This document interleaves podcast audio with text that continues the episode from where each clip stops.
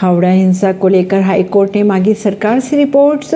सुवेंदु अधिकारी ने दायर की जनहित याचिका। अदालत ने पुलिस को निर्देश देते हुए कहा कि यह सुनिश्चित करें कि स्थानीय लोगों, स्कूल जाने वाले बच्चों और बिज़नेस को कोई परेशानी ना होने पाए।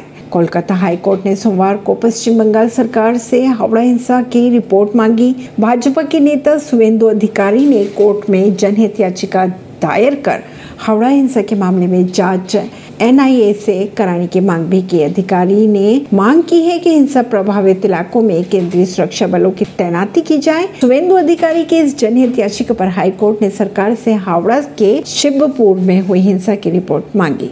अदालत ने हिंसा से संबंधित सीसीटीवी फुटेज की भी मांग की।